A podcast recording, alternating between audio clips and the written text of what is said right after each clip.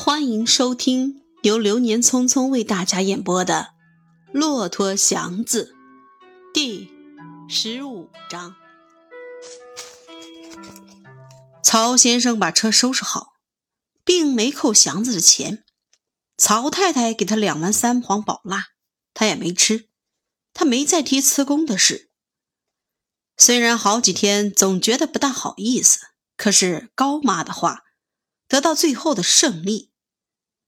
过了些日子，生活又合了辙，他把这件事渐渐忘掉，一切的希望又重新发了芽。独坐在屋中的时候，他的眼发着亮光，去盘算着怎样省钱，怎样买车，嘴里还不住的嘟囔，像有点心病似的。他的算法很不高明，可是心中和嘴上。常常念着六六三十六，这并与他的钱数没多少关系，不过是这么念叨，心中好像是充实一些，真像有一本账似的。他对高妈妈有相当的佩服，觉得这个女人比一般的男子还有心路与能力。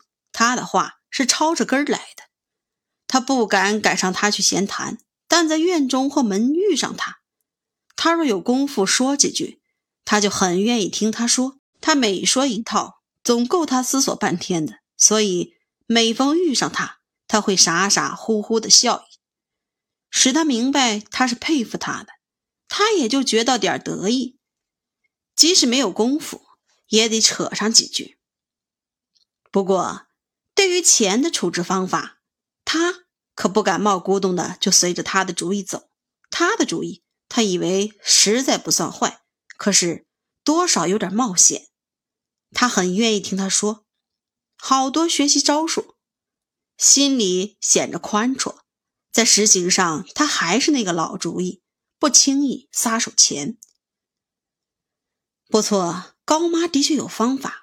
自从他守了寡，他就把月间所能剩下的一点钱放出去。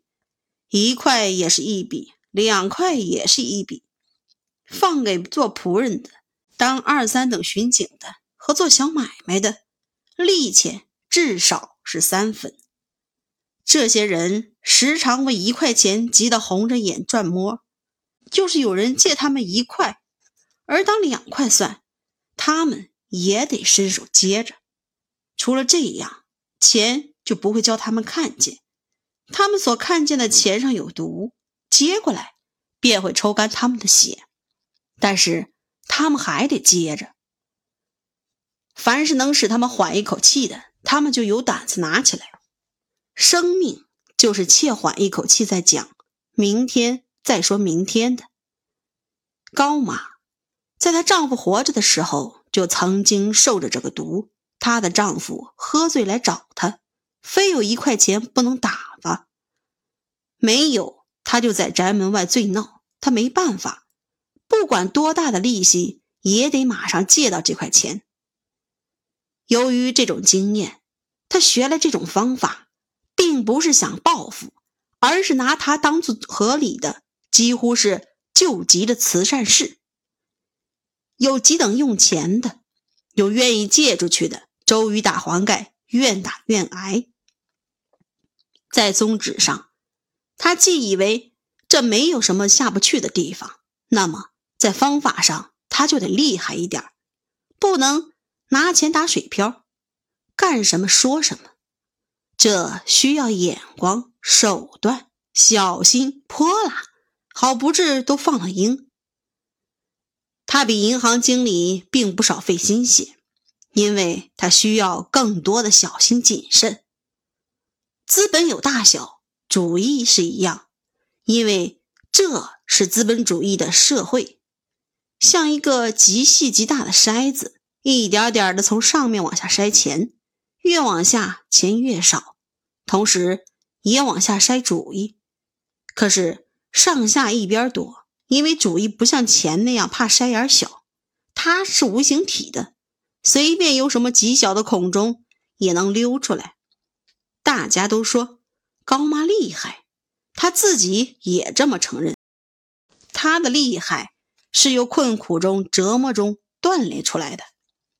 一想起过去的苦处，连自己的丈夫都那样的无情无理，她就咬上了牙。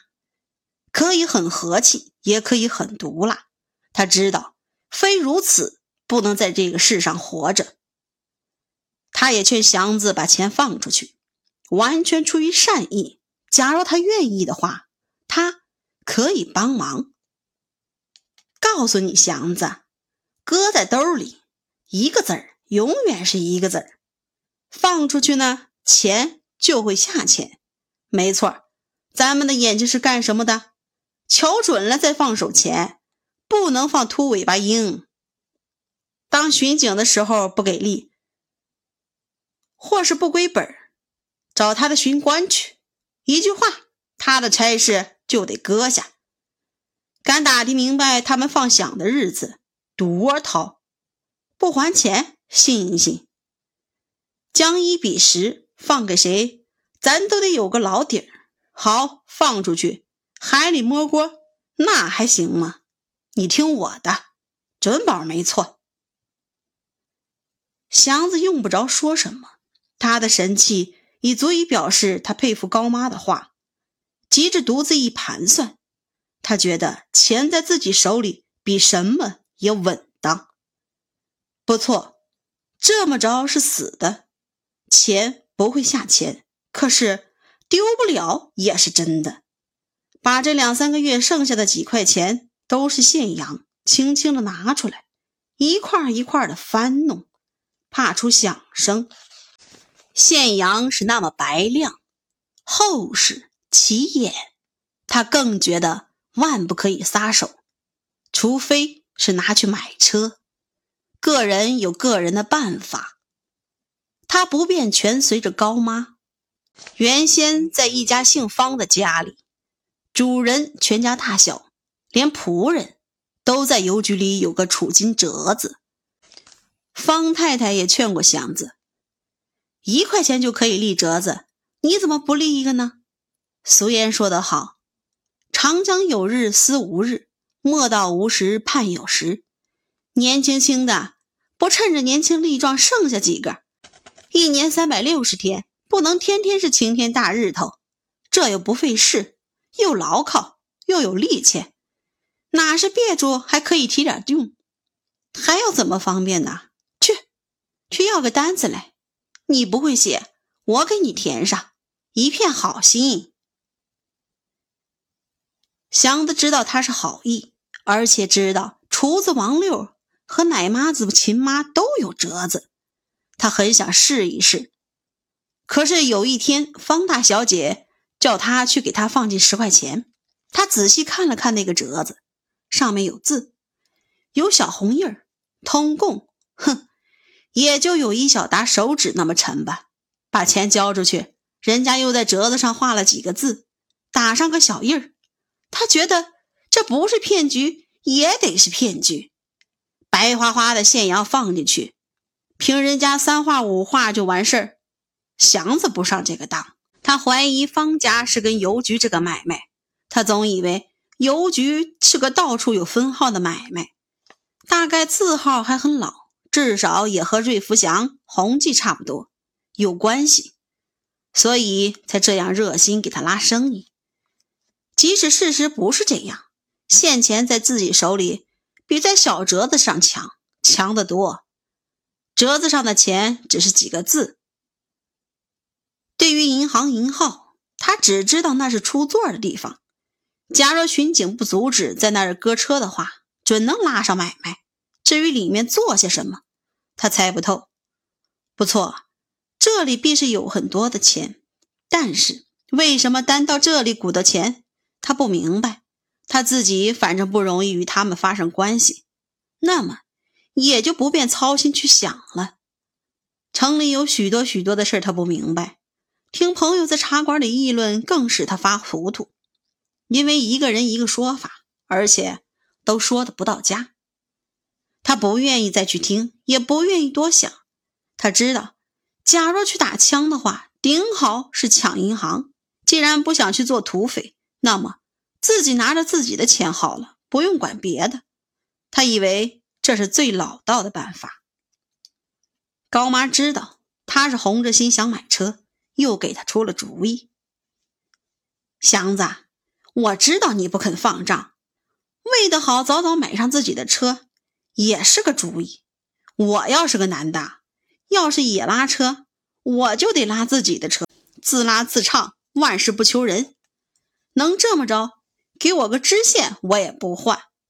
拉车是苦事，可是我要是个男的，有把子力气，我愣拉车也不去当巡警。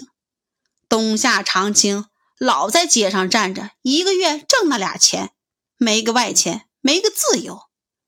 一留胡子还是酒吹，简直呢没一点起色。我是说，对了，你要是想快快买上车的话，我给你出个好主意。起上一支会，十来个人，至多二十个人，一月每人两块钱。你只头一会儿，这不是马上就有四十来块的？你横是多少也有个积蓄。凑吧凑吧，就弄辆车拉拉。干脆大局，车到了手，你干上一只黑签会又不出力，又是体面事儿，准的对你的心路。你真要请会的话，我来一只，绝不含糊。怎样？这真让祥子的心跳得快了些。真要凑上三四十块，再加上刘四爷手里那三十多。和自己现有的那几块，岂不就是八十来块的？虽然不够买十成新的车，八成新总是可以办到的。况且这么一来，他就可以去向刘四爷把钱要回，省得老是这么搁着，不像回事儿。八成新就八成新吧，好歹的拉着，等有了富裕再换。可是。上哪儿找这么二十位人去呢？即使能凑上，这是个面子事儿。自己等钱用啊，就请会儿。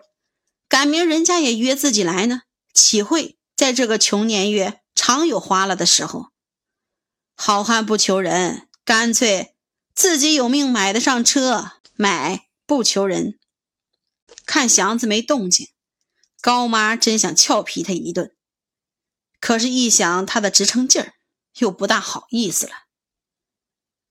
你真行，小胡同赶猪，直来直去的。哎，也好。祥子没说什么。等高妈走了，对自己点了点头，似乎是承认自己的一把死拿，值得佩服，心中怪高兴的。亲爱的听众朋友们，本章播讲完毕。感谢大家的收听。